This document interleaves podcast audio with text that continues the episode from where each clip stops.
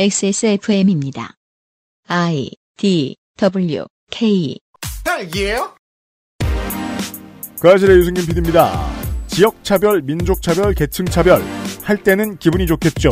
강자가 된 기분이고, 뭘 좀 아는 사람이 된 기분이 들 겁니다.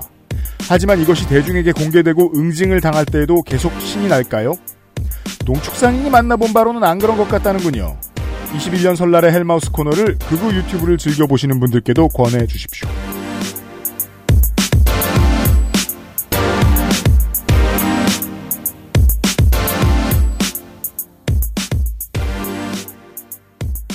윤세민 에디터가 제 옆에 있고요. 네, 안녕하십니까. 윤세민입니다. 잠시 후에는 헬마우스로 교체될 손희상 선생이 잠깐 앉아 계시고요. 저는 또 왜 앉아 있을까요? 안녕하세요. 오갈 데 없으면 또 네. 잠깐 있을 수 있죠. 농축산인이 잠시 후에 또 전해 주시겠지만은 전해 드리겠습니다만은 사람을 봤을 때 사람에 대한 엄청난 실망감을 느낄 때 어, 내 몸에도 한기가 도는 수준이 있어요. 있죠. 농축산인은 윤서희 씨 때문에 그 경험을 좀 했거든요. 네. 윤서희 씨와 김세희 씨 때문에. 근데 극우 유튜버의 유튜브를 즐겨보는 분들은 본인들이 선택한 메신저가 고작 이 정도라고 생각해 보신 적이 없을 거예요. 만약에 그분들을 설득할 수 있다면 지금이 기회라는 생각이 듭니다. 저는 뭐 모든 일에 그렇게 간절하진 않은 사람이잖아요. 음. 근데 간절도가 1 정도 있습니다. 100점 만점에 지금. 최대한 많은 분들이 쉽게 말해 만행을 좀 알았으면 좋겠습니다. 그, 그렇죠. 네. 요즘은 이런 걸 보고 순망치안이라고 하더라고요. 왜요? 순간 망치로 한 대 칠 뻔했네. 그렇죠. 네. 순, 망치, 한. 네. 음. 그렇습니다. 네. 이 잘 닦으시고요. 네. 네. 잇몸을 보호하시고요. 그것은 알기 싫다는 경기도 김치의 진수 콕지버 콕김치 이달의 PC로 만나는 컴스테이션 독일산 맥주효모로 만든 데일리라이트 맥주효모 비오틴 나의 마지막 시도 퍼펙트 25 전화 영어에서 도와주고 있습니다. 스포츠카처럼 강력한 사양의 high-end급 PC. 고가의 장비들을 내 손으로 조립하는 일, 시간과 열정, 꼼꼼함과 치밀함이 필요합니다. 초보라면 부작용으로 몸은 관절염을 얻거나 쿨러는 물이 새게 될 수도 있습니다. 컴스테이션을 고민해 주십시오. 이달의 PC로도 custom 사양으로도 빠르고 견고하게 만들어 드립니다. 액세스몰과 010-8279-5568 컴스테이션을 만나보세요. 주식회사 컴스테이션 콕 집어 콕 깔끔한 맛의 경기도 김치를 만들기 어려울 땐 콕 집어 콕 오차 없이 지켜지는 절임 과정 양념 배합, 저온 발효, 숙성 정부가 보증한 전통 식품 인증 업체예요 그러니까 김치가 생각날 땐 콕 집어 콕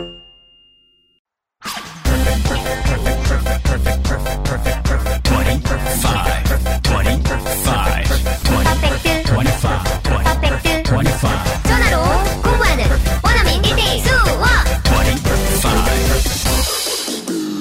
Why don't you call Perfect 25? 설날엔 작심을 하셔야 되기 때문에 네. 저희가 어, 도와드리겠습니다. 새해입니다. 네. 새해가 벌써 밝았습니다. 네. 양력으로는 2월, 음력으로 1월. 네. 영어 뉴비들이 홍수처럼 밀려오고 있습니다. 그럼요. 여러분, 요즘 포털 들어가면은 뭐가 뜨는지 저는 압니다. 뭔데요? 아이패드 드립니다. 그게 뭐예요? 어, 영어 이제 네. 그 영어를 가르쳐 주는 플랫폼들의 광고예요. 아. 네, 추첨으로 아이패드를 맞아요. 많이 줍니다. 꼭, 꼭 태블릿을 주죠? 왜 그런지 모르겠습니다. 그렇죠. 네. 태블릿을 활용해서 이제 영어 공부를 하라는 거고 미기 상품으로 가장 좋은 거죠. 어. 심지어 프로예요. 그러느니, 어, 합리적인 가격과 충분한 수업 시간을 선택하세요. 그렇죠. 우리 모두는 알고 아, 있죠. 너무 사기꾼 같다. 아니, 그러니까 이제 잘하는데 어쩌라고. 당첨될 가능성은 적고 네. 남이 받는 아이패드 값은 내가 내는 거잖아요. 네. 네, 저희도 사행성 이벤트 많이 합니다만, 어, 비교적 적게 하는 편이다. 그렇습니다. 퍼펙트 25. 어, 합리적인 가격으로 어, 체계적이고 quality 높은 수업을 보장합니다. 아직 별 계획 없이 시간만 보내신 분들 중 21년도에 내가 무언가를 하나 해내고야 만다는 생각을 두 달 전, 한 달 반 전에 했던 것 같아요. 그렇죠. 근데 어머나 2월 이분들은 퍼펙트 25의 전화 영어와 함께 하시기를 추천드립니다. 도움이 될 수도 있습니다. 수업 방식은 스카이프를 통한 1대1 수업이고요. 네. 까다로운 teaching 테스트를 통과한 우수한 강사진. 음흠. 까다로운 테스트를 통과한 여러분이 아닙니다. 그럼요. 여러분의 테스트는 레벨 테스트. 여러분은 막 하세요. 네, 까다롭지 않게 진행이 되고요. 레벨 테스트는 솔직하게 하는 게 최고입니다. 그렇습니다. 아이돈노만 반복하시면 그게 정답이에요. 여러분을 위한 레벨 테스트를 지나면은 까다로운 teaching 테스트를 통과한 강사진이 여러분들을 맞습니다. 네. 언제든지 수업을 멈추고 재개할 수 있는 유연함이 있습니다. 음흠. 내가 뭐 회사에서 엄청 급한 프로젝트가 시작을 했다. 네. 뭐 그럴 경우는 수업을 잠시 홀딩할 수 있습니다. 게다가 매우 인상적인 저렴한 가격. 총 11개 과목 5개를 선택하여서 내 마음대로 짜는 시간표.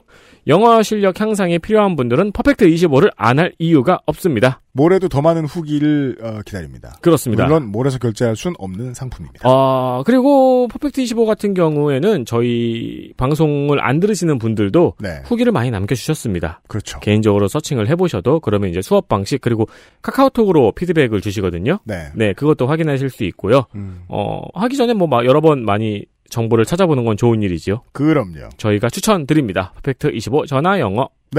갈 곳이 줄어들어가지고 우리 사장님이 음. 팬데믹 이후로 네. 더 열심히 일하고 있다고 전했습니다. 아, 그런가요?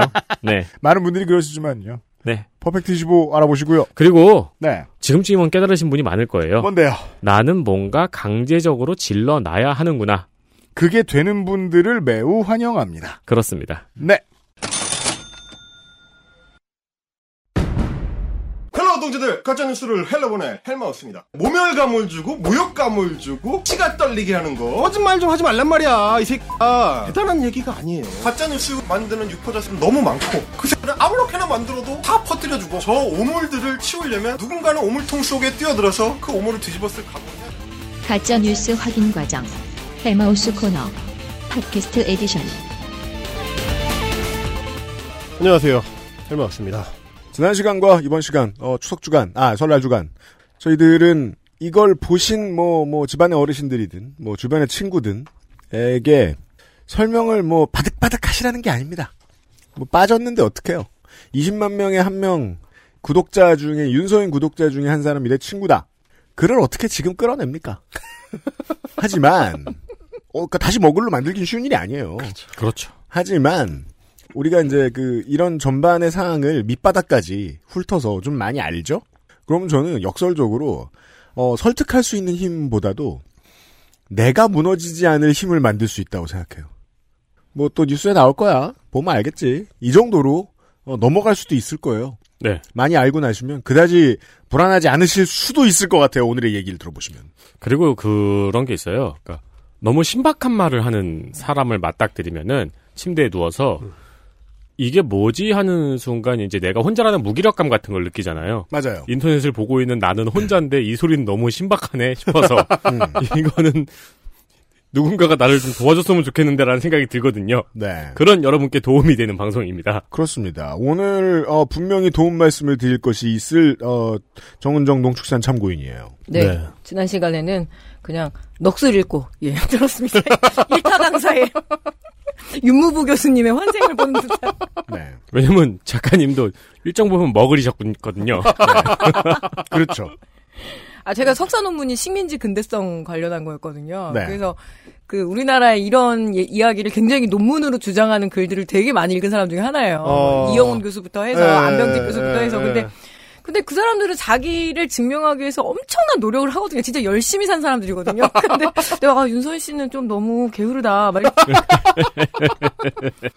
그 이제 상성이라는 게 있잖아요. 네. 예, 서로 이제 물속성 불속성끼리 만났을 때 음. 이 문제가 생길 수도 있고 성- 상성이 잘 맞는 사람들끼리 만나면 시너지 효과를 낼 수도 있는데 그렇습니다. 오늘 이제 첫 대목에 만나보실 분은 윤서인이라는 유튜버 혹은 어, 페이스북 인격체 입장에서는 네, 너무 상성이 찰떡같이 맞는 그렇죠.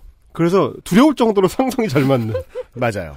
그런 사람을 만난 거예요 지금. 그러니까 자 정철승이라는 변호사가 있습니다. 네, 이분도 사실 간단치 않은 분이에요. 제가 이제 이분의 실제 이력 혹은 이제 변호사회 내에서 여러 이제 평판들 이런 것들을 좀 들어봤는데 음. 네트워크를 통해서 이제 체킹을 해봤을 때는 그렇게 막 어, 추천해드릴 만한 분은 아니에요.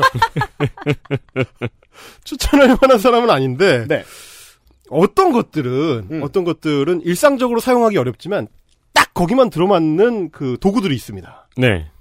평소에는 다른 데는 아무 데도 쓸 데가 없어. 그런데 네. 딱 거기만 쓸 수 있는 도구들이 있는데 역설적으로 그 문제가 긍정적으로 풀려 나가는데 독에다 독을 푸는 방식이 그렇죠. 좋을 때가 있어요. 그렇죠, 그렇죠. 그 사실을 통해서 그런 사례들을 많이 설명을 드린 적이 있고 네. 이거는 사실은 그러니까 저는 정철승 변호사가 막 엄청 나쁜 사람이고 뭐 전혀 그건 아닙니다. 똑같다 네, 그렇다 네. 그래서 그런 이렇게 말씀드리는 게 아니라 네. 굳이 싸우는 것을 보면 거의 캔데 류 같습니다. 같은 캐 수준으로 싸울 수 있어요 이 아저씨는. 아니 그러니까 오 이게 드라이버의 직경이 0.3mm 정도가 돼버리면 네. 보통은 야 이걸 누가 쓴다고 이런 걸 만들었어라고 생각할 텐데 0.3mm짜리 나사가 있는 거예요. 안경을 고칠 수 있어요. 그렇죠, 그거 있잖아요. 그 아이폰 분해하는 별 드라이버. 그렇죠, 그렇죠. 가끔은 송곳으로도 써요. 네, 그렇죠, 그렇죠. 자, 그게 페이스북에 있었는데 윤서인이라는 페이스북 인격체인 거죠. 0.3mm짜리 헤드를 가진 나사. 네. 거기에 이제 0.3mm짜리의 그 직경을 가진 드라이버가 옵니다. 정철승 변호사라는 분이 본격적으로 타격을 하기 시작하는데 네. 아우 찰집니다. 이게 이 변호사가 이런 어떤 특정할 수 있느냐 없느냐가 논란이 되고 있는 소송 사안에 대해서 음. 하나씩 하나씩 따져 들어가면서 매일 거의 매일 다툼을 벌이고 있어요. 그러면서 어, 광복회 회원이 수천 명인데 그거를 한 번에 묶어가지고 일, 어, 한 번에 소송을 하면 소송가액 자체는 높아지는데 음. 자기가 해봤을 때 네. 타격감은 오히려 그렇죠. 쪼개서 계속 주는 게 더 위협적이다. 그런 전략을 구사하겠다라고 공언을 한 겁니다. 이, 이분이. 그래서 이제 한 200명에서 300명 단위로 광복 회원들을 모개서 모, 모아서 쪼개기 소송 전략으로 어, 말하자면 너를 괴롭혀 주겠다. 이거를 동네방네 떠드는 거예요. 이분이. 이게 또 하나의 어려운 지점입니다. 정말 이상한 social 스타를 견제하려면은요. 네. 관종도가 비슷한 상대가 나와야 돼요. 아, 이게 정말 그럴 수밖에 없는 게 저는 저는 이제 페이스 아 저 유튜브를 시작할 때 아, 헬마우스는 못 해요. 아무 아무도 안 하는 거를 내가 한다고 생각을 했어. 네. 그때는 그랬죠. 음. 아무도 이 지상파나 뭐 이제 메이저 언론 매체에서는 진지하게 상대해주지 않는 존재들 음. 그리고 그 존재들을 냅뒀을 때 일어날 수 있는 이 곰팡이 포자의 전파 음. 이런 걸 우려해서 예, 포자 잡는 포집체가 되겠다. 네. 라는 생각을 하고 제가 뛰어들어서 저는 이제 굉장히 rare한 존재였죠. 음. 예, 뭐 이제 0.5mm 정도의 그 드라이버 네. 정도가 되는 건데 제가 커버할 수 없는 영역을 음. 커버해주는 사람이 나온 겁니다. 그렇죠. 네. 이 곰팡이 포자 전파자들 입장에서 제일 사실 부담스러운 존재는 뭐냐면 헬마우스 채널도 왜 부담스러웠느냐 계속 하니까 그렇죠. 집요하게 네. 음. 끈질기게 그러니까 보통 사람들은 머글들은 자기를 보고 어우 눈길 돌리면서 그냥 가버리거든 갈 길 간단 말이죠 네. 그러면 계속 자기 장사를 할 수가 있었는데 단속반이라고 해서 음. 매일 오는 거예요 그렇죠. 네. 다음 날 또이 포장마차를 다시 차렸는데 음. 그 다음에 또 오고 단속반이 또 왔어요. 또 오고 또 오고 아무 타격이 없다고 처음에 생각하지만 매일 마주치게 되면 이 부담이 되거든요. 그러니까요. 그래서 이제 걱정돼서 건축 쓰레, 건축 쓰레기를 네. 100kg만 내려봤어요. 살짝. 네. 가질러 와요. 나중에는 막 책상 다리 하나 내놨는데 또 가질러 와요. 그 계속 딱지를 붙여요. 그게 이제 헬마우스의 능력의 한계까지 보여준 거예요. 그렇죠. 근데 그 한계를 넘어서면요. 어, 저는 책상 다리까지는 가능한데 A4 두 장을 안 하거든요. 저는. 매일같이 리플을 달고 페이스북에 똑같이 글을 올리고 이럴려면은요 단속반이 아니라 비슷한 사람이 필요해요. 그렇습니다. 네. 자 그렇게 됐을 때 매일같이 페이스북에 선전포고를 하고 매일 선전포고를 하, 하시고 계신데 음. 선전포고를 매일 갱신하는 사람이 등장해서 음. 심지어 그 사람의 직업이 변호사고 네. 그리고 자신을 소송한다고 하니까 슬슬 부담이 되는 거죠. 음. 이렇게 집요한 사람을 만났을 때 윤서인이라는 사이버 인격체가 취하는 자기 방어적 조치가 아, 네. 나옵니다. 음. 고소를 하는 겁니다.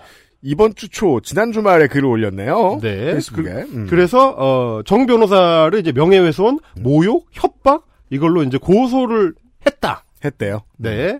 어, 그러니까 이제 몰렸을 때 보통 이제 마지막 단계로 선택하는 게 이거거든요. 음. 그러면서 이제 뭐 정철수 변호사가 어, 페이스북 게시물을 통해서 자신을 뭐 하찮은 자라고 칭했다. 음.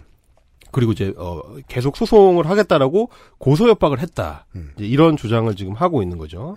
뭐 그게 이제 뭐 소송이 될지 안 될지 뭐 그게 정철수 변호사한테 어떻게 작용할지는 뭐 나중에 이제 법률적으로 따져봐야 되겠습니다만 네. 어쨌든 이렇게 이 정 변호사하고 멱살잡이를 하면서 온갖 게시물을 계속해서 그 불안증스럽게 쏟아내다 보니까 또 말이 길어집니다. 언론 타임라인을 봐도 쉬지 않고 올리고 있는 수준인데 그 헬마우스님이 찾아보신 바에 의하면 지운 것들도 많다고 이 정도 네. 상황에서도. 음. 그리고 정말 많이 올린다는 거예요. 제가 이제 지난 시간에도 말씀을 드렸지만 말이 길어진다고 하는 거는 공산당이 된다는 뜻이죠.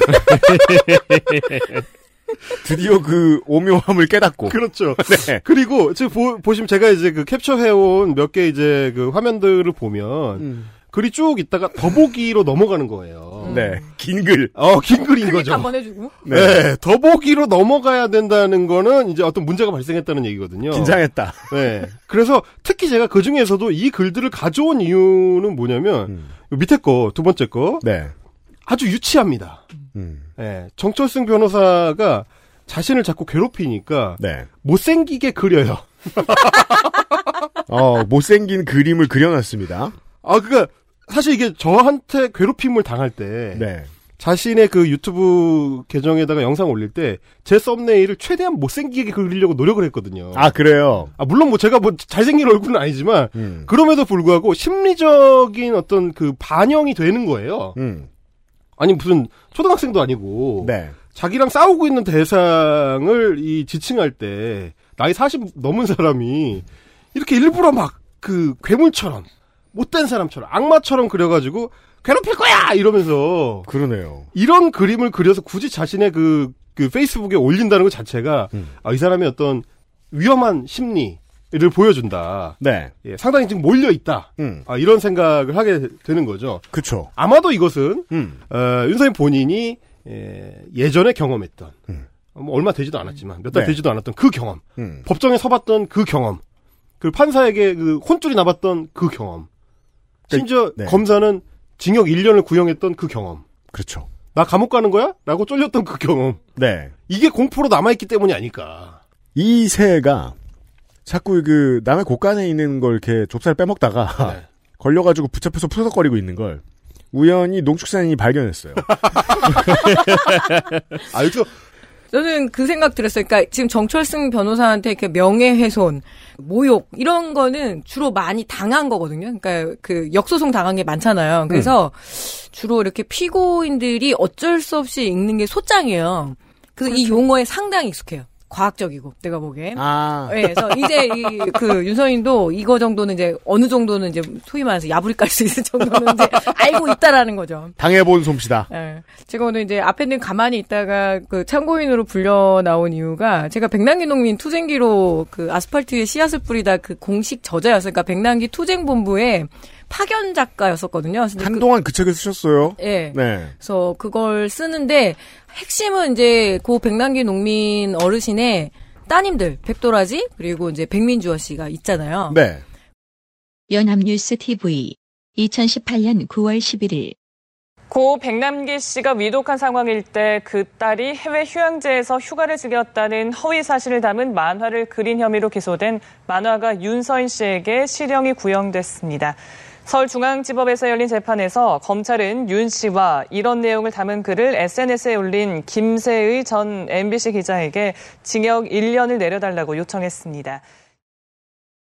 이 두 사건을 상기를 해보면 되게 간단하죠. 그 민주화 씨하고 도라 도라지 씨가 있을 때 이제 계속 매일 이제 중환자실을 왔다 갔다 하고 네덜란드에 살던 이제 민주화 씨가 애기 데리고는 왔었어요. 들어와가지고 막 이렇게 버티고 있다가 살짝 그 백남기 어르신이 소강 상태가 있었거든요. 음. 그 저기 중환자실에서 그리고 그때 어 남편도 지금 네덜란드에 있고 멀고 한데 그 손이 동서예요. 그러니까 애기 이름이 지호인데 지호의 큰 엄마 음. 예, 큰엄마인데 큰엄마가 아기를 낳았고 그러니까 아기를 낳았는데 그 나라의 전통에서는 그 유아 세례 받는 게 굉장히 큰 음, 행사거든요. 음. 네네. 그러니까 우리나라 뭐 돌잔치에 비할 바가 아닌데 그래서 발리에 거주하고 있는 손윗동서 부부에서 부분의 아기가 그러니까 조카가 영세를 받으니까 그럼 잘 됐다. 왜냐면은 지금 한국에서 네덜란드 너무 멀고 음. 근데 발리는 별로 멀지도 않고 그때 또 아버지가 약간 그냥 괜찮은 안정적인 상태였거든요. 그래서 그때 이제 민주아 씨의 언니인 도라지 씨하고 그리고 이제 그 사모님 엄마인 박경수 사모님이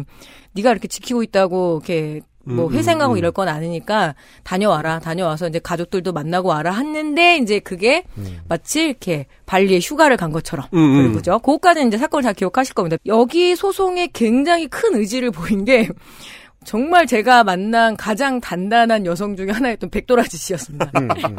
이게 왜냐면 동생의 문제였기 때문에 용서할 수 없는 정말 어. 끝까지 한 놈만 팬다 하면 난 윤서인 이런 게 있었어요 진짜 음, 그래서 네, 네. 윤서인 김세희 강용석 그래서 아, 윤서인이 가장 부, 부담스러워하는 존재들. 끈질긴 사람들. 네 근데 끈질기고 단호하고 그렇게 해서 이제 소송전이 벌어진 건데 여기에 또 변호사들이 이제 민변이 붙었죠. 근데 이제 어. 민변이 막 능력 있다 없다 이런 차원을 떠나서 보통의 개인들이 할 수 없는 어, 한 다섯 여섯 명의 변호사들이 쫙! 그렇죠. 그러면은 거의 자료 모아오는 수준이, 왜냐면, 어. 시보라고 해서 와서 이제 그 연수받는 그, 뭐라 그러죠? 변호사 자격증 따고 와서, 음. 인턴처럼 거기서 일을 그렇죠, 하는 네, 그래서 네. 엄청 자료 수지 그리고 그 열정을 제가 봤거든요. 그러니까 너무 힘들었대 투쟁 본부에서 아 이제 그만 모아도 될 텐데 근데 정말 헬마우스님하고 연결시켜주고 싶어. 원래 있었다 그, 네. 그 생태를 연구하던 사람이 좀 있었는데 음. 그렇게 저렇게 해서 이제 그 명예훼손으로 걸었는데 사실 이 사건에서 조금 더 저는 강용석 변호사한테 주목을 좀 했었어요. 음. 왜요? 증인 신청을 일부러 했었어요. 그러니까 민주화 씨가 네덜란드에 가 있었고 그리고 이제 아버지 돌아가시고 막 그랬었으니까 네덜란드로 귀국을 하고 직장 생활을 하고 있었고 아이 엄마인데 일부러 증인 신청을 한 거죠. 음. 그때 이야기한 거는 아니 어떻게 이렇게 재판을 이렇게 변호인들끼리만 하냐 당사자 와라. 음. 근데 그 네덜란드에서 오려면 절차가 엄청 길잖아요. 네. 아무리 뭐 그 유럽이라 그래도 휴가도 내야 되고 아이도 막 데리고 와야 되고 막 여러 가지로 복잡한데 증인 신청을 해서 어떻게 할까 되게 고민이 많았거든요. 음. 근데 들어오겠다고 하더라고요. 근데 상대를 지치게 하는 전략이고. 예, 3월에 재판이 잡혔는데 1월부터 굉장히 손에 일이 안 잡혔었다고 민주화 씨가 얘기를 하더라고요. 저는 그게 되게 정말 화가 났었어요. 와, 진짜 그 강용석이라는 법조인의 성격을 정말 딱 보여주는 그 네. 장면이네, 그게. 그래서 와가지고 이제 그 재판은 비공개 재판이었고 그리고 또 여성 판사님이었거든요. 그래서 우리는 이제 밖에서 대기를 하고 있었고 도라지 씨랑 이제 민주화 씨가 들어가고 그리고 변호인들이 들어가는데 이날 결정적으로 어 김세희가 음. 예, 무려 50분을 지각을 해가지고 아, 지각을 했다고요? 예, 재판에도 지각을 하더라고요. 그 법정 구속 없나 봐요. 그럴 수가 있어요? 자기 그래서 재판인데? 우리도 되게 그래서 너무 바뀌게 짜증이 나니까 아니 그러면 이거 재판 근데 우리 입장도 좀 그렇잖아요. 민주화 씨아 저기 민주화 씨 어렵게 왔는데 빨리빨리 이게 소통이 아니, 이루어져야 되는데 네덜란드에서 온 사람이 있는데. 네. 아니, 그거 무슨 학교에 집 앞에 사는 애가 제일 맨날 지각한다고 그거랑 똑같은 거 아니에요, 지금? 그렇잖아요. 근데 지각한 이유는 더 재밌습니다. 그날 배현진 의원이 음. 출마를 하는데 출마 선언을 하는데 가서 그 MBC에 왜 피를 나눈 남매잖아요. 그래서 네. 사진 찍으러 가서 왔어요. 지지, 지지 방문과 사진을 찍으러 가서 50분 늦었는데 다행히 재판 재판정? 그러니까 그 판사 측에서도 이 재판의 상황의 엄중함을 아니까 그래도 50분 뒤에 이제 재개를 해서 왔어요. 음. 그러고 났는데 조금 더 두 번째 더 충격을 받았던 거는 뭐냐면 강용석 변호사가 전혀 재판 준비를 안 해갖고 왔다는 겁니다. 그러니까 뭐 이렇게 소장 있는 것부터 해가지고 제대로 준비가 안 돼서 저는 거기서 윤서인 씨가 굉장히 프로이트적으로 얘기를 하면은 무너졌을 거라 생각해요. 아, 충격을 받았구나. 다른 건 몰라도 변호사로는 믿었는데 아. 나를 비호해 줄 줄 알았는데 아, 나를 버렸구나. 예, 근데 이제 그 이야기를 하는 와중에 왜 내가 공인이냐, 그게 공인이냐 아니냐가 되게 쟁점이었거든요. 네. 민주화 씨가 공인이냐 아. 아니냐. 아. 근데 이제 판사님이 물어봤다는 거죠. 강영석 변호사한테 아니 왜 백민주화 씨가 공인이죠? 그랬는데 이제 그 대답이 이제 세 개의 대답이 나오죠. 구글을 검색해봐라. 얼마나 많이 나오는지. 그게 강용석 변호사의 말이었어요. 예. 그래서 세상에. 너무 이제 그 재판 그 판사님이 너무 이게 황당해하면서 아니, 구글을 검색해 보라고 실제로 그러니까 얘기했단 인, 말이에요? 예, 인터넷 인터넷 검색해 보면? 인터넷을 검색해 보면 헐. 백민주화가 얼마나 많이 나오는지 아느냐. 그럼 이 정도면 공인이다. 이렇게 된 거죠. 그러니까 어 판사가 그때 이야기를 했대 했죠. 법 공부를 다시 해라. 아, 진짜요? 어, 사인과 공인은 왜 구분 못하냐. 와, 판사가 변호사한테 그런 말 하는 건 진짜 화가 나서 네. 하는 말이에요. 아니, 그건 전혀 법률적인 그, 답변이 아니니까 네. 인터넷에 검색해 보면 많이 나오니까 공인이라는 거는 너무 비법률적인 얘기잖아요. 근데 그거를 음. 믿고 까버렸던 애들이 사실 김세희하고 윤서인이었거든요. 너는 네. 공인이다. 그래서 이런 어떤 조리돌림을 당해도 되는 거고, 근데 이게 어떤 시사평론의 입장에서 뭐 만평 가니까 나는 모든 것을 다 깔 수 있다. 뭐 이런 게 논리였거든요. 근데 그래서 판사님의 멘탈도 흔들리기 시작하면서. 그렇지 당황스럽지 이게 뭐야? 그건 강용석이 솔직히 말하면 되게 빠락빠락 대들었대요. 그러니까 그 홀담을 들어야 그러니까 재판은 기야 기 기세라고. 그래서 이렇게 얘기했대요. 내 지금 나를 내 그 뭐죠 변호인 입장에서 뭐라 그러죠 의뢰인들 예, 예. 의뢰인들 앞에서 망신 줬다면서 판사를 고소하겠다. 아 진짜요? 그랬더니 정말 그때쯤 되면은 이제 판사님은 이제 자포자기하고 아유 하세요 약간 이런 식으로 아 네네 하세요 그러면서 그 변호인 모욕죄라는 게 있나 봐요. 어. 그래서- 그래서 이제 막 재판이 굉장히 그때 민주화 씨가 얘기하더라고. 되게 긴장을 했는데 한편에 이상한 시트콤이 올라가잖아. 그래서 그냥 보고 어 뭐지? 막 처음에 막 울분이 막 이렇게 예. 올라서 막 부글부글하고 떨리고 그리고 어떻게 생긴 사람들일까? 그래서 오늘 뭐 귀국 비행기부터 해서 한국에 와서 쉬지도 못하고 윤서인하고 김세희하고 그 강형석 페이스북이나 이런 것들을 굉장히 많이 봤대요. 아, 예. 근데 민주화 씨가 가장 크게 놀란 거는 다 가족이 있구나. XSFM입니다. 비슷한 다른 회사 제품도 먹어봤는데요. 분말이라 역하고 먹기가 많이 불편했거든요. 근데 데일리라이트 맥주 효모는 알약이라 먹기도 편하고요. 냄새가 없어 그런지 애들도 잘 먹더라고요. 이거 먹고 나서 우리 남편은 글쎄 이마선을 따라서 참 야야야 끊어 끊어 야 끊어 아 통화 연결이 고르지 못하네요 들을 말씀은 아직 많이 남아 있는데 아쉽습니다 말할 수 없는 고민 직접 확인해 보세요 데일리라이트 맥주 효모 콕 집어 콕. 식구가 많아도 나 혼자 살아도 김치는 콕 집어 콕. 시원한 백김치, 감칠맛의 갓김치, 아삭한 총각김치. 무게도 포장도 원하는 만큼 다양해요. 그러니까 김치가 생각날 땐 콕 집어 콕. 자체 교사 자격 시험을 통과한 선생님들만 수업을 진행하고 적은 학생 수를 유지해 수업의 질이 떨어지지 않는 전화 영어. Perfect 25.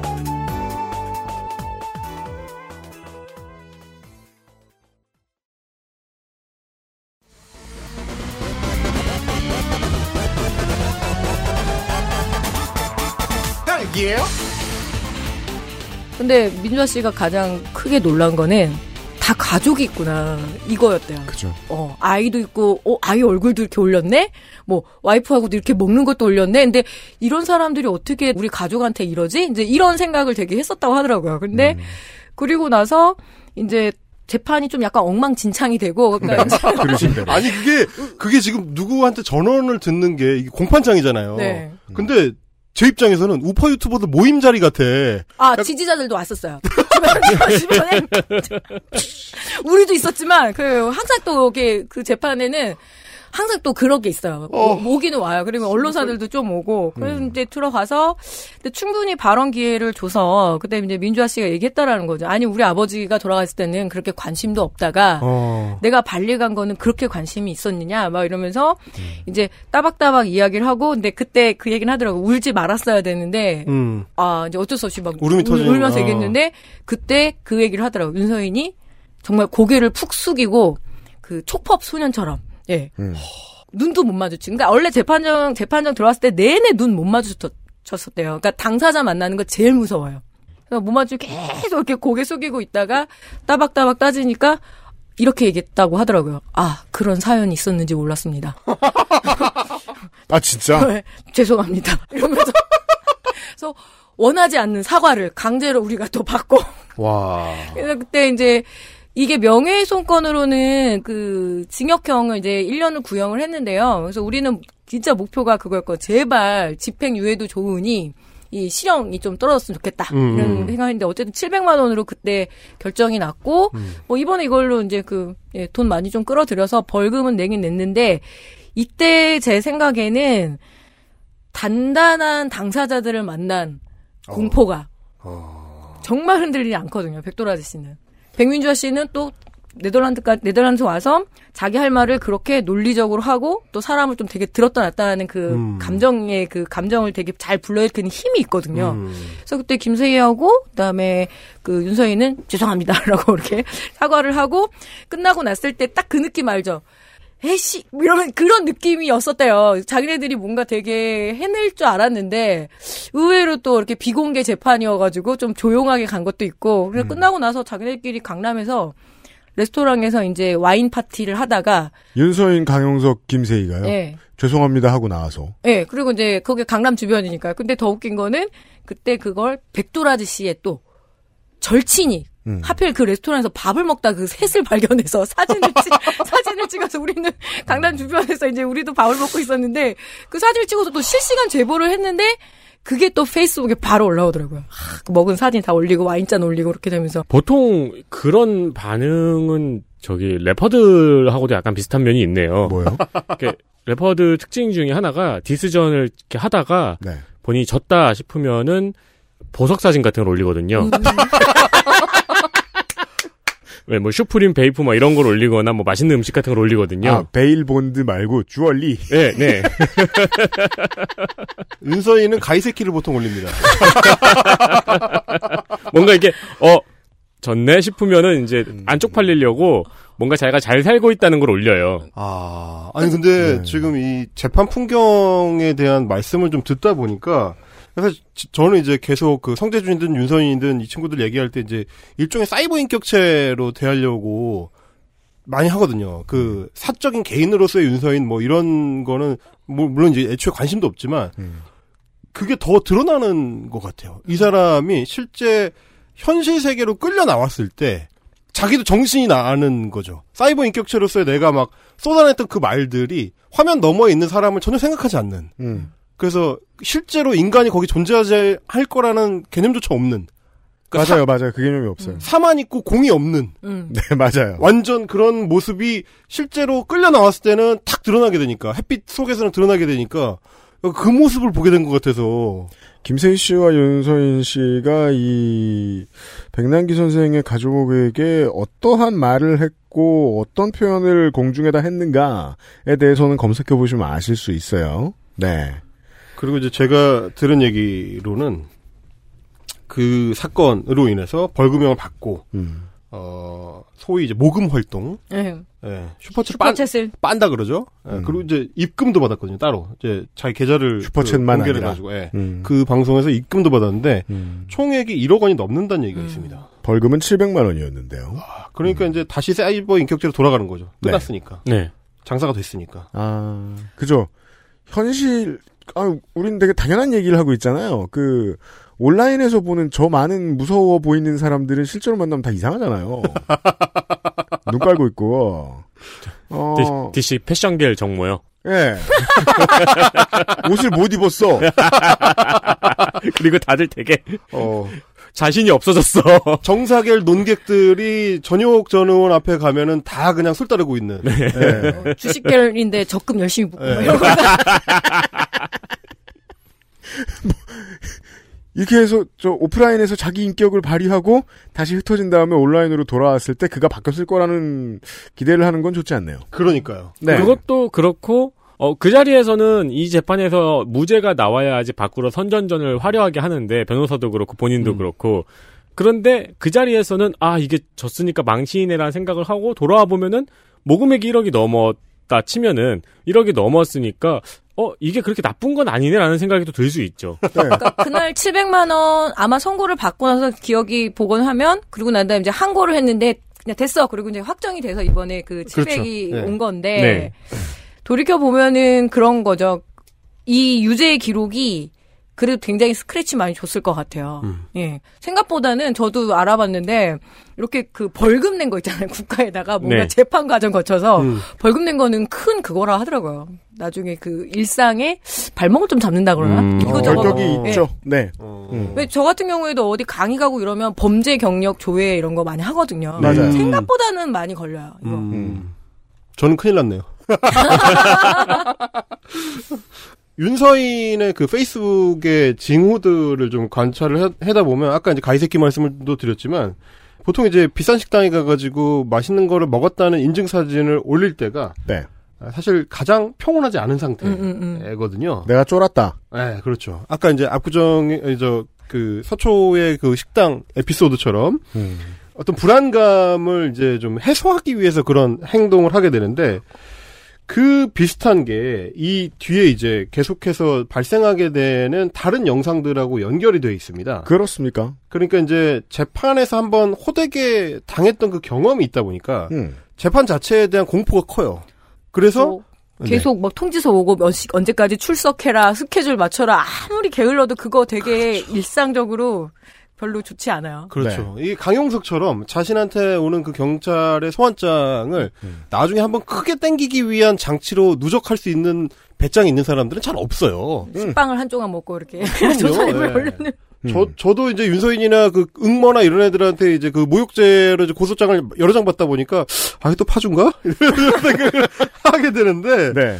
그런 것처럼, 지금 이제 자기도 이 소송에 갔을 경우를 위한 대비를 시작을 하고 있습니다. 이미.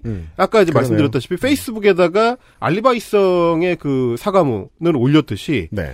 예, 갑자기 독립운동가 혹은 독립운동가 후손과 관련된 영상들을 엄청나게 올려냅니다. 이나이트 스쿨과 유튜브를 통해서 네. 정말 줄줄이 쏟아내고 있거든요. 그걸 거의 한 달 가까이 아, 매- 본인 저기에도, 저, 저 뭐냐, 채널에도. 네, 본인 채널에도 그 영상, 관련 영상, 독립운동과 관련된 영상을 매주 지금 한, 한 달 가까이 올리고 있어요. 그 제가 이제 그래서 이제 방송을 하는 중에 그 유튜브에 들어갔었거든요. 네. 근데 이제 듣던 듣는 거랑은 지금 상황이 사뭇 다른 거예요. 음. 지금은 메인 컨텐츠예요. 어, 네. 독립운동 영상이. 네, 네. 그러니까 그거에 대한 해명이 계속되고 있는 건데 진짜 무섭군요. 아니요, 아니요. 그러니까 아니, 그니까, 본인이 되게 공- 겁에 질렸군요. 그러니까 해명이 계속되는 건데 왜 네. 이제 해명의 과정이 제가 본 바로는 이제 앞으로 자세하게 설명을 해 주실 텐데 음. 제가 본 바로는 이제 해명이 우월감과 조롱으로 변한 상태인 그렇죠. 거죠. 음. 그러니까 이제 두 가지 층위를 다 갖고 있는 거예요. 아까 이제 괄호치기 그 해명문에도 보면 자신의 구독자들을 향한 메시지와 그리고 이제 재판정을 향한 메시지가 분리가 돼 있는데 네. 이것도 마찬가지입니다. 유튜브와 인라이트 스쿨의 독립운동과 관련 영상을 올리는데 어, 소위 말하는 이제 민주진영을 향한 조롱, 내가 아무렇지도 않다, 나는 건재하다. 네. 어, 그러면서 어, 너희들이 모르고 있는 바를 내가 깨우쳐 주겠다라는 조롱과 동시에 이 영상을 올림으로써 내가 독립운동가와 그 후손들에 대해서 어떤 생각을 갖고 있는지를 해명하기 위한 목적 두 개가 다 들어 있습니다. 이 이죽거림이란 되게 마약 같아서 못 끊더라고요. 뭘 하더라도. 그리고 이죽거릴수록 댓글로 응원하잖아요. 그렇잖아요. 그게 또 저 페이소스이기도 하고. 네. 음. 그러니까 이제 아마 윤서인은 이런 생각을 하는 것 같습니다. 어, 이승만 얘기를 엄청나게 하고 있는데 음. 이승만이 독립운동가 그것도 아주 유명한 독립운동가라는 사실을 이용하기 위한 목적이에요. 그게 네. 이제 교집합을 발견했더라고요. 그렇습니다. 우파와 그렇습니다. 독립운동의 교집합을 발견했더라고요. 바로 그렇죠. 네. 어, 이영훈 입장에서 이승만을 빨 수밖에 없었던 이유와 연결되는 겁니다. 우파의 거두이자 초 초대 어, 우파 거두이자 동시에 유명한 독립운동가인 그 속성 두 개를 다 네. 이용하겠다는 거죠. 이벤 다이어그램 사이에 보석처럼 이승만이 빛나고 있던 거예요. 바- 반짝. 그래서 이 논란이 벌어지고 나서 가장 먼저 만든 영상이 이승만 전 대통령의 이제 과거 숙소였던 이화장. 해화역. 네, 해화역에 대학로에 있는 그 이화장의 카메라를 들고 나가서 음. 영상을 찍어 왔습니다. 그냥 네. 아주 공교롭게도 둘이 영상을 찍으러 나간 날 네. 이 화장은 이제 휴관 중이고요. 안에 들어갈 수가 없었어요. 인터넷에 검색해도 돼. 아니, 그러니까 겁나 성의 없어, 정말. 가끔 보면. 그러니까 뭐냐면 예. 생전 처음 가본 거야. 네. 생전 처음 가봐서 그러니까 어디 이제 이런 어떤 그 뭐 유적지나 뭐 이런 데를 갈 때는 최소한 휴관일이 언제 정 언젠지 정도는 알고 가야 되는데 그렇죠. 수요일 휴관일도 있고 월요일 휴관일도 있고 다르거든요. 근데 저는 일부러 그랬을 거라 가능성도 보는데요. 아 근데 그거는 저도 처음에는 그런 생각을 했다가 네. 근데 영상 안에서 어, 그 초인종을 눌러가지고 안에 이제 계신 분을 불러요 호출을 해요. 아, 네. 잠깐만 들어가게 해달라고. 음. 너무 막 간절하게 애원을 하는 거야. 왜냐면 화면이 없거든. 네, 자기들이 예, 교통비를 써가면서 여기까지 말하자면 이제 제작비를 들여서 왔는데 그림이 없는 거야. 네. 그러니까 약간 그 당혹스러움이 있어요. 음. 이 친구들이 이제 보통 그 영상 안에서 자신의 감정 상태를 숨길 수 있는 skill이 없기 때문에 그 진실성만은 느껴진다. 절절하게 느껴집니다. 문 닫은 제그 그러니까- 아쉬움. 그러니까 제가 추측하기로는 이래요. 그림을 만들고 싶었어요. 그래서 이승만은 자기들의 뇌피셜 안에서는 민주정부 하에서는 탄압받는 존재이기 때문에 그렇죠. 그 예전 숙소인 이화장에 가면 자기들이 원했던 그림이라는 거는 낙후하고 어, 제대로 케어를 받지 못하고 있는 어, 옛 독립운동가의 이 참담한 현실을 화면으로 보여주겠다라는 야심을 품고 갔던 것 같은데 아, 너희들도 독립운동가 욕하잖아. 그렇죠. 이승만. 어, 왜 이렇게 안 챙겨? 이 유명한 독립운동가를 이렇게 홀대를 해? 라는 반, 반짝 그런 그림을 그리고 갔는데 자기의 그림과 모든 면에서 어긋나는 거예요. 그 당혹스러움. 뭘 우선 하여튼 일단 영 아 저 음성을 한번 들어보시고 네. 이어서 한번 말씀 나눠보죠. 음. 여기를 한국 사람들이 잘 몰라요. 이런 데가 있는지조차 모르고 내려가면 바로 대학로인데 다 사람들이 저 밑에서만 놀지 여기 이런 시설이 있다는 것 자체를 모릅니다. 아주 이 이화장이 어떤 곳인지 안내도 잘 돼 있어요. 독립유공자의 집이라고 돼 있어요. 전 좀 이걸 보고 신기함을 느낍니다. 그렇죠. 어 인정을 하네. 이 사람들 이거 안 뛰네. 역사 바로 세운다 어쩐다 하면서 또 막 때려 부시고 막 이럴 줄 알았는데 의외로 멀쩡하게 보존은 잘 해놨다는 거. 의외라고요? 왜냐면 그게 허름해야 내 논리가 완성이 되잖아요. 그리고 제가 이제 이, 이거는 중간 편집을 안 한 음성인데 이게 쭉 이어서 얘기하는 거거든요. 근데 두 달락으로 나눠줍니다. 앞에는 뭐냐면 사람들이 이런 게 있는 줄도 모른다. 음. 라는 대목과 거기서부터 크게 어긋나서 입감이 안 되죠. 아니 모른다니 이 화장이라는 그 명칭은 한국사 교과서에도 나옵니다. 그래서 이화동이잖아요. 네. 우리는 알고 너만 모르는 거거든요, 이게. 해야 저기 대학로에는 장면 총리 집도 있어요. 그렇죠. 네. 어. 그러니까 윤선 페북 그 생태학자로서의 저의 이제 또 하나의 팁은 뭐냐면 분리할 때는 우리가 됩니다. 분리할 때 보통 우리가 되는데 그래서 한국 사람들이 여기를 잘 모른다가 되는 거예요. 그니까요. 내가 모른다가 아니고 그니까요. 다 사람들이 저 밑에서만 논다. 대학로에서만 논다. 내가 그랬다는 얘기죠, 이게. 그리고 문화유적인데 거기서 놀면 안 되지. 게다가 휴관날인데. 노는 건 대학로에서 놀고. 자, 관람하는 거지. 그러니까 그 제작 의도랑 다른 거예요. 장소 헌팅에 대한 기초가 없다 보니까 가서 당황하는 거죠. 네. 음. 이 자기의 계획대로라면 이 화장이 방치당해서 그 독립유공자의 집이라는 거를 사람들이 알 수도 없게 돼 있고 음. 망가지고 막. 어 뭔가 홀대를 당해야 되는데 왜 기초적인 그 뉴스의 사회부 취재 있잖아요. 그렇죠. 흉물스럽게 방치되어 있습니다. 그 말을 그렇죠. 반드시 하고 어. 싶었던 거예요. 그걸 하고 싶었던 거예요. 네. 그리고 실, 실제로 뭐 기존의 뭐 소위 현장 출동이라는 컨텐츠를 자기네가 만들면서 어디를 가든지 5.18 민주묘역을 가든지 사산평화공원을 가든지 이런 식의 트집을 잡을 거리를 계속 돌아다니다 보면 하여튼 뭔가를 찾아냈거든요. 네. 근데 못 들어 갔잖아. 그렇잖아. 심지어 관리인도 있잖아요. 어, 못 찾은 거야. 집사도 있는데. 그러니까 배를 누르면 대답할 사람도 있고 안에. 그리고 이제 영상을 보시면 안에 못 들어가게 하니까 이제 아마 이제 그 카메라를 높여가지고 이제 담장 너머로 이제 찍은 것 같아요. 이렇게 한 네. 바퀴 이렇게 돌리면서 패닝으로 이제 찍은 화면이 있는데 되게 멀쩡해요. 보존이 너무 잘 돼 있어. 정원 예쁘게. 저 예전에 한번 갔었거든요. 어, 그쵸, 그쵸.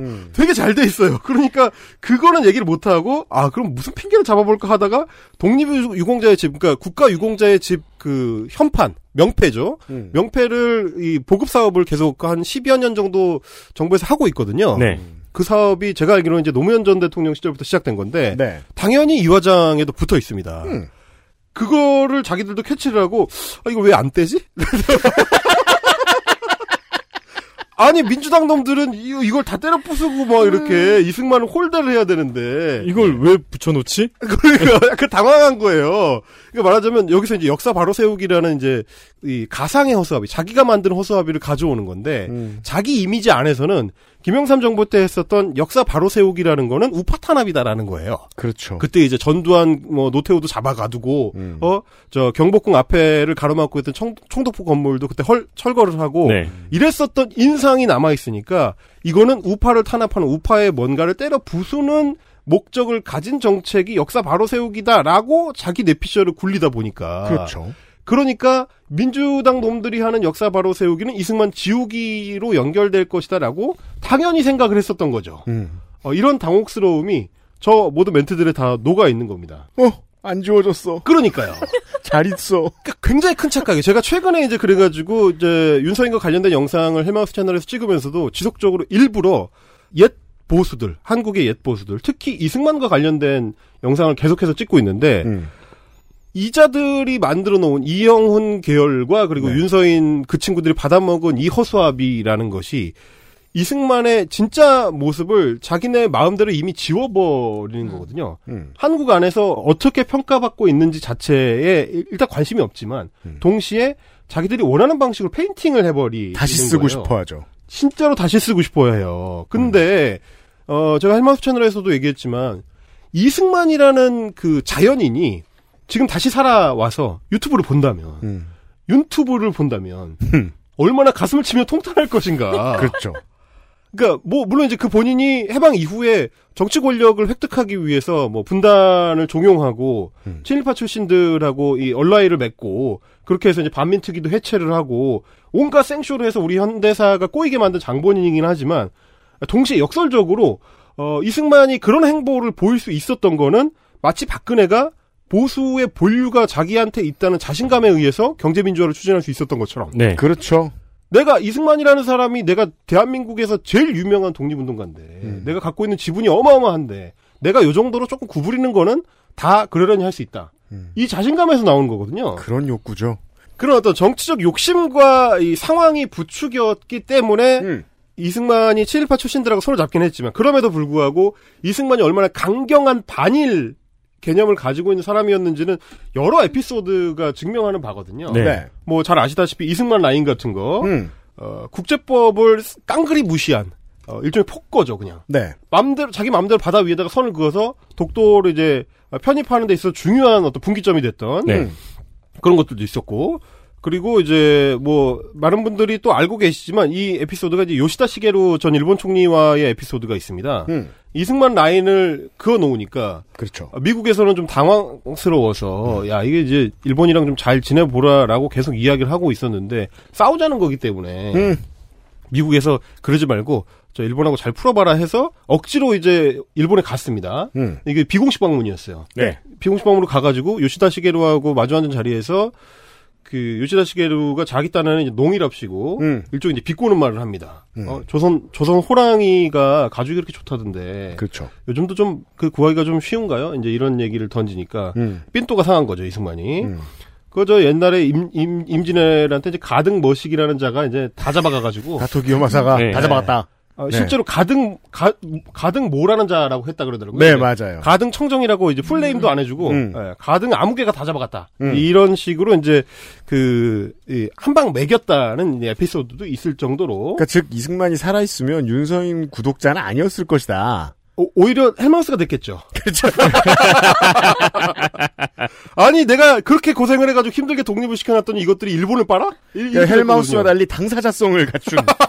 네. 근데 또 어떻게 보면 역설적으로 여기서 이제 이승만이 일본과의 대화도 전면 거부하려고 그러고 엄청 그렇죠. 싫어했잖아요. 굉장히 싫어했고 그 54년에 스위스 월드컵을 지역 예선을 해야 되는데 못 가게 했단 말이죠. 그래서 왜 1호 경기를 했잖아요. 그러니까 이 일본 국가대표 다 일장기를 달고 내 조국에 들어오게. 할 수 없다 네. 해가지고 어쩔 수 없이 일본에서만 두 경기를 다 치른 네. 그런 역사도 있어요. 그때 아니 그때 그래서 일본으로 떠날 때도 환송식이라고 하는데 그 자리에서 지- 오지 지- 말라고. 지면 오지 말라고.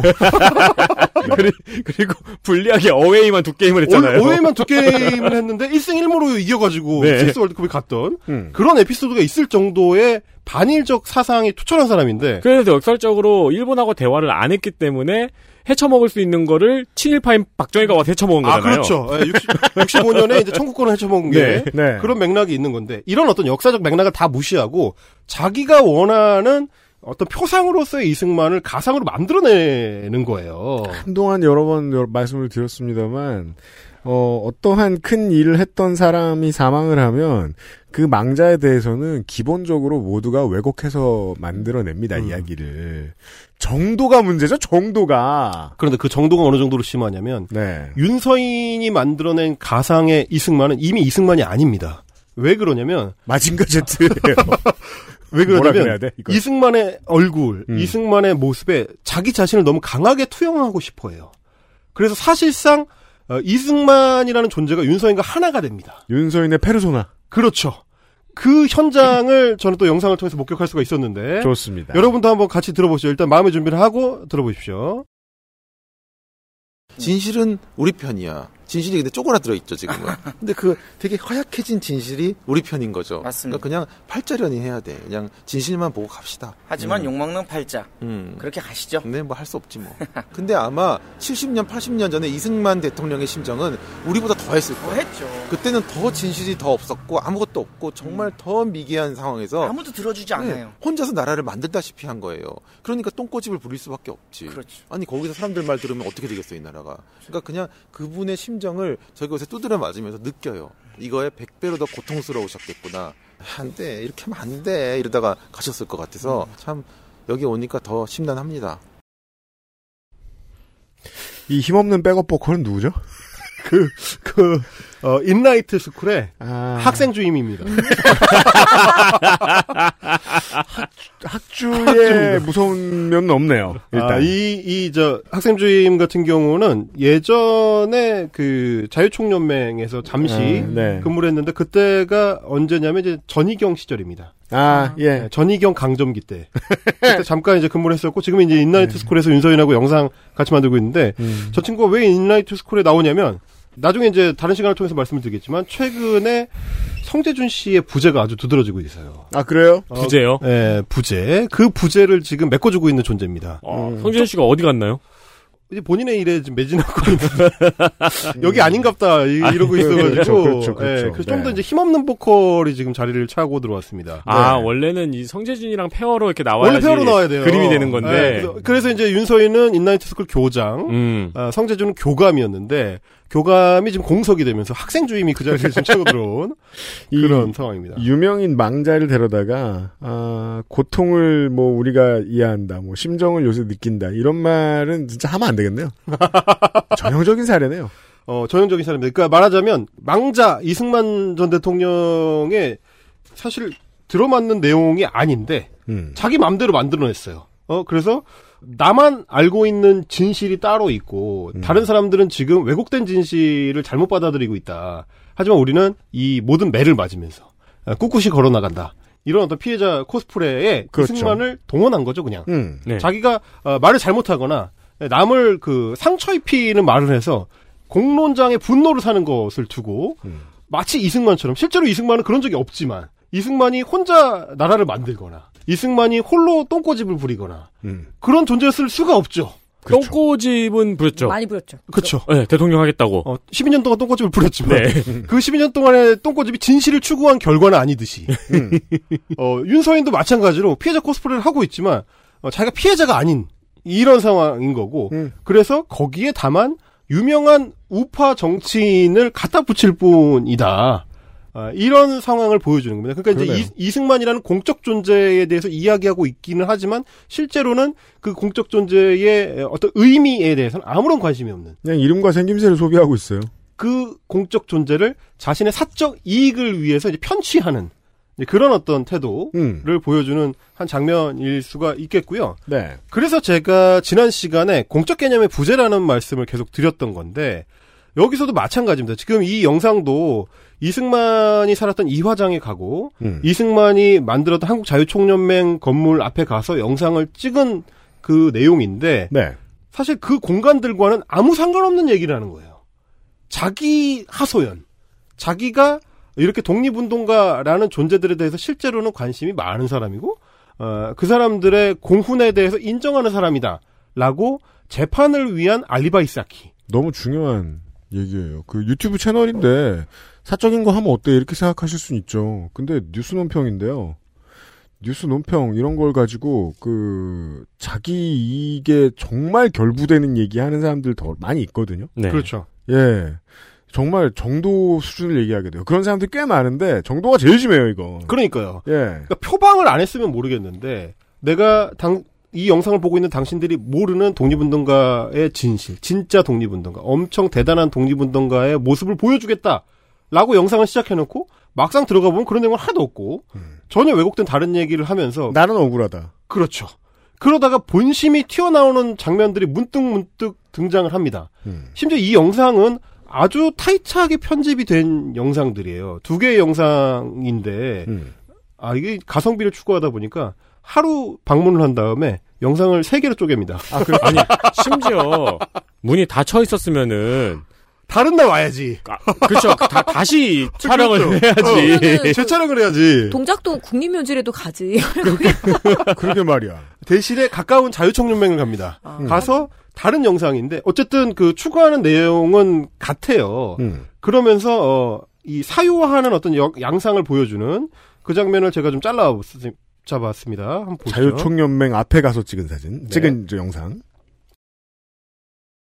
참 기가 막힌 현실을 보고 갑니다 또 아니 한국 반공 연맹이라는 이름도 괜찮은데? 그럼요. 어 반공해야지 이 반공이 왜 어쩌다가 60년대 70년대나 쓰던 낡은 이미지로 퇴색했는지 모르겠어 구시대적 유물로 치부해버리는데 그게 아니죠. 어, 지금 반공이라 그러면 다 미친 사람 취급하잖아 지금도 야, 반공을 어, 해야 돼요. 시대가 어느 시대인데 아니죠 반공해야죠. 반공이 공산주의 세력도 있지만 저는 이 공공 공공 이 공유제 공유경제 토지 공유제 아 그렇죠. 뭐 공짜 다 들어간다니까 나쁜데 다 들어가는 말이 공짜예요 그럼요. 나는 반공이야 나는 공이 싫어 그럼요. 럼 반공 anti communist 음. 어 나 anti communist야 나는 공이 싫어 사가 좋지 그럼요. 내 거가 좋다고 음. 내게 소중하고 내가 최고지 왜 남을 그렇게 막 하냐고 자, 일단은 이 백업 보컬이 학생 주임 선생님? 네, 학생 주임 선생님. 그게 아니라 이분은 끌려온 학생 같은 모습. 이분은 백업 하시면 안 돼요. 아, 근데, 리듬은 잘 맞추네요. 물론 그럼요. 윤세현 에디터가 매우 오랫동안 고민한 지점이겠죠. 음. 어 이제 second 유닛 진행은 어떻게 해야 되는가. 근데 윤세현 에디터가 가장 잘할 거 이렇게 하면 안 돼요. 그렇죠. 하는 말을 듣기 싫게 만들잖아. 그렇죠. 이상아. 구시대적 유불로 침해해 버리는데 그게 아니죠. 듣기 쉽게 만들면 안 되죠. 아니 그러니까 게다가 또 그 공유 경제도 싫어요. 공을 싫어하는 거죠. 공. 그 이분은 따릉이 뭐 우버 대리주부 여러 가지를 싫어하고 있어요. 어, 그렇죠. 그러니까 이게 제가 이제 타이트한 편집이 특징인 영상이라고 말씀을 드렸던 게 뭐냐면 굉장히 많이 편집한 영상이거든요. 네. 근데 이게 문제가 있다는 생각을 못했을 정도예요. 이 발언이 튀어나올 때 네. 당연히 편집자라면 드러내야 될 컷이에요, 이 컷이. 음. 근데 이게 문제가 없다고 생각을 하니까 타이트한 그 편집 안에서도 반드시 남겨야 하는 멘트다. 라고 생각을 한 거예요. 아, 펀치라인이잖아요. 방공해서, 응? 난 공이 싫어. 이 공유제, 토지 공유제, 이 다 없애야지. 그러니까 뭐 물론 이제 그러니까 지적할 지점이 한두 가지가 아니죠. 일단은 보통 사람 같으면 어 뭐 지금도 반공해야지라고 하는 순간 아마 영상을 껐을 겁니다. 그래서 이 뒤에 멘트들을 못, 못 보셨을 가능성이 그렇죠. 높은데. 주옥 같은 이 멘트들을 볼 수가 없어요. 왜냐면 앞에 뭐 60년대, 70년대만 방공할 게 아니고라는 이런 어떤 구시대적 멘트를 할 때 사람들은 이미 이제 흥미가 떨어져서 이 영상을 꺼요. 음. 그래서 저는 이제 직업이니까 봐야 되잖아. 끝까지 보다 보니까 야 이런 보물 보물 같은 멘트가 이렇게 인간의 민낯을 보여주는 이거는 인류학적으로 굉장히 좀 의미가 있는 어떤 그 유물이다. 아니, 근데 공공의 영역이 다 싫으면은, anti communist가 아니고 아나키스트죠. 아 그리고 제가 항상 이야기를 하지만 그렇게 공공 공공이나 공 개념이 싫으면 저기 저 저 소말리아 앞바다 같은 데 가면은 행정 아웃도어입니다. 네. 아무것도 없어요. 네. 그런 데 가시면 돼요. 이 멀리 그러니까요. 가가지고 거기서 살면 되거든. 음. 근데 이제 이 공공 서비스의 이득은 다 취하고 싶고 그러면서도 거기에 따르는 다른 부담, 심지어 심리적 부담조차도 갖고 싶지 않은 남을 위해서 생각하고 싶지 않은 음. 이 이런 생각을 아무렇지도 않게 수만 명이 보는 영상에 이렇게 막 떠들 수가 있다. 내가 소중하고 내가 최고다. 왜 남을 그렇게 생각을 하고 사냐? 이런 얘기를 할 수 있다니. 그 지금 이제 어, 티- 헬마우스 팀의 심정은 이겁니다. 독립운동가의 후손을 이제 능멸하는 페이스북 글을 네. 보고 화가 나신 많은 머글 여러분. 이런 것도 있어요. 다른 거 엄청 많아요. 보고 가세요. 대단하죠? 차라리 그건 독립운동가를 모욕했던 그 글은 어. 이해라도 되잖아. 선생님 이거 수공이에요. 이거 제가 손으로 깎은 거예요. 이거 이거 보고 하셔야 돼. 장난 아니거든요. 이거. 다른 데는 없어요. 네. 근데 유서연 씨그 학교 다닐 때가 아마 반공이란 말도 쓰긴 쓰는데 더 센 말이 멸공이거든요. 멸공이죠. 맞아요. 네. 와, 그 멸공자는 더 어렵겠다. 이그 라인만 정말 멸치도 안 먹어난 말이면서. 난 멸이 싫어 이건 아니죠. 자, 그러니까 이, 이, 게 그, 이건 거예요. 공적 개념이 없고 사회화가 안 된 어떤 이기적인 인간형이 보통은 그 윌 스미스 선생님의 그 유명한 짤방 네. 음, 트위터가 없던 시절 나의 14살 때 나는 혼자서 등신이었다. 그렇죠. 어? 그럴 수 있었던 게 보통 사람이거든요, 보통. 이제 속으로 이런 생각을 할 수 있어요. 그럼요. 그리고 친구들끼리 술 마시다 보면 튀어나와서 뒤통수 한 대 맞을 수 있습니다. 어, 그런데 이런 멘트가 최소한 5만 명에서 많이 보면 20만 명까지도 보는 영상물에 최종 결과물. 최종 결과물. 그냥 생방송에서 튀어나오는 말실수가 아니고 편집 과정을 통해서 반드시 남겨야 된다라고 생각하는 중요한 멘트로 남아 있다는 사실. 야, 이게, 이게 유튜브라는 어떤 생태 환경의 어떤 이 모습을 보여주는. 그래서 이건 어떤 새로운 유형의 인간형이다. 그렇죠. 저는 그래서 homo selfish다. 다른 유형의 인간이다, 이거는. 정의 내릴 필요가 있다는 생각은 들어요. 그러니까요. 장사가 되고 누군가의 leading role이거든요, 지금. 그러니까. 많은 사람들에게. 그러니까 다시 한번 말하지만 이거는 이승만하고 아무 상관이 없는 얘기입니다. 네. 아무리 이승만이라는 사람이 역사적 과가 많은 사람이라고 하더라도 그 사람이 정치인으로서 대통령으로서 어떤 행보를 할 때 윤서인처럼 생각했을 리는 없거든요. 나는 공이 싫어. 사가 좋아. 그런 생각으로 대통령을 할 수는 없어요. 일단 도로를 안 만들게 되고요. 여러 가지 기초 인프라에 소홀하게 되죠. 그러니까 이 영상의 주인공이 이승만이라고 해놓고 실제로는 지구상에 한 번도 존재하지 않았던 이승만을 창조해가지고 자기 마음대로 갖다 쓰면서 그 위에다가 자기 얼굴을 덮어 씌우는 네. 이런 모습을 보면서 오히려 어, 이승만이 불쌍해 보일 지경으로 제가 한 번도 품어본 적 없는 어떤 연민을 느끼게 하는 이승만에 대한 그러니까요. 네. 어, 이런 모습이었고요. 아, 그리고 참 저는 또 한 번 느끼는 건데. 뭔데요? 너무 신박한 소리여서 반박하기 참 힘들어요. 음. 그죠. 네, 몇 번 머리를 더 써야 돼요. 그러니까 보통 사람들은 앞서 끝나니까요. 네. 뒤에 볼 필요가 없죠, 보통은. 지적을 하자면 사실 공산주의 할 때 그 공의 의미와 이 공유제 때 공의 의미를 같다고 생각하는 것 자체가 애초에 문제지만 이 개념적으로 그렇잖아요. 따지면 예. 예. 다 문제인데 그걸 그걸 논하는 것 자체가 낭비예요. 이, 이 그런 얘기 자체가 이런 말을 하는 걸 보면 어, 설명이 안 들어먹힐 게 뻔하니까. 그러니까요. 예? 뭐 이제 빅맥주스 같은 거죠, 사실은. 네. 자, 그런데 이 모든 소동극의 정점은 아직 오지 않았습니다. 음. 그 공적인 어떤 그 다툼 혹은 공적 논쟁을 완벽하게 사적으로 해소시키는 그렇죠. 그, 그 현장을 음. 보여주는 게 에, 최근에 올라온 소위 독립운동가 후손 인터뷰 영상입니다. 그런 영상을 만들었어요. 예, 그래서 그러니까 자기가 지금 지금 받고 있는 공격이 부당하다라고 이야기를 하기 위해서 내가 말하는 것이 마- 내가 말했던 것이 옳다.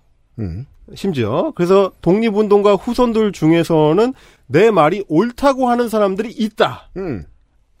주장하기 위해서 어떤 그 독립운동가의 후손을 직접 인터뷰를 했습니다. 네. 근데 그 영상 안에서는 그 독립운동가가 누군지, 음. 이 후손이 어떤 사람인지 아무런 설명이 없습니다. 음. 그래서 영상 보는 사람 입장에서는 그냥 유승균이라는 사람을 데려다 놓고 그죠. 내가 독립운동가 후손입니다라고 해도 아무 상관이 없어요. 그게 이것 또한 모두가 지키는 룰이라서 그냥 믿고 지나가는 게 있죠. 취재원의 신분을 감춰줘야 하는 해야만 하는 상황에서 가짜를 내세우는 게. 그렇죠.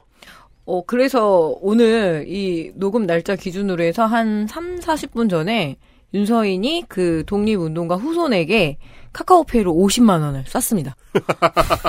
아니 그리고 이제 이 진이의 아니 쏘면 안 되는 거 아니에요? 그러니까 진짜냐 샀단 얘기잖아. 진짜냐 가짜냐에 대해서는 그게 시비가 첨예하게 붙어서 네, 네. 지금 그게 메인 네. 컨텐츠더라고요. 진짜냐 가짜냐를 두고 이제 뭐 돈 내기도 하고 그래서 근데 독립 운동가 후손분 근황이 되게 웃겨요. 돈 안 받으십니다. 50만 원을 보냈는데 이분이 안 받았어요. 아유, 아유, 저 안 받을게요. 작가님이 알아서 좋은데 써주세요 하고 이렇게. 그 근데 이제 좀 전에도 말씀을 하셨지만 이 독립운동가 후손이 진짜냐 아니냐 논쟁으로 번져버린 게 사실 윤선이 의도한 거예요. 그러니까 예, 예, 이 소동을 쭉 관찰을 하다 보면 중간에 아 이게 진짜인지 아닌지 어떻게 아냐라는 문제 제기가 페이스북에 댓글로 달립니다. 네. 그뭐 윤서인 페이스북을 관찰하다 보면 그런 장면들을 많이 볼 수가 있는데 네. 사실은 그거는 어떻게 보면 노린 바예요. 그걸 위해서 뭐라고 하냐면 그럼 내기하자 이럽니다. 음. 내가 어, 독립운동 후손이 아니면 너한테 10억을 줄 테니 너는 100만 원을 입금해라. 그럼 나는 그거를 증명을 해주겠다. 이런 식의 시비를 걸거든요. 근데 엉뚱한 얘기예요. 그 자기가 어떤 공적 인터뷰를 해서 그거를 공적 공간에 게시를 했을 때는 입증할 책임은 자기한테 있는 거고. 그렇죠. 그거는 그거는 자기가 돈을 받고 공개해야 되는 내용이 아니거든요. 내기할 문제는 그럼 왜 아니에요. 내기를 해 갑자기? 근데 문제는 뭐냐 온라인 공간이다 보니까 특히 윤서인을 관찰하는 사람들의 흥미의 요소라는 게 음. 대충 그렇기 때문에 이게 실제로 내기가 자세한 설명이에요. 이게 실제로 내기가 돼 버려요. 대충 그렇습니다.